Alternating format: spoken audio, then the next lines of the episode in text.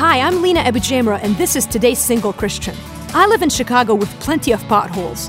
One minute you're driving smoothly, the next you're dealing with a flat tire caused by an unexpected pothole. It's sudden and unwanted. Are you going through a rough patch right now? Here's something you need to know if you're hurting God is in it with you.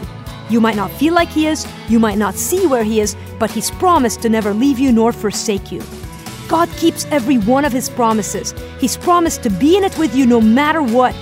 When you pass through the waters, He said He will be with you, and through the rivers, they will not overwhelm you. When you walk through fire, you will not be burned, and the flame will not consume you. Those are His words, not mine. Believe them today and find peace through your pothole.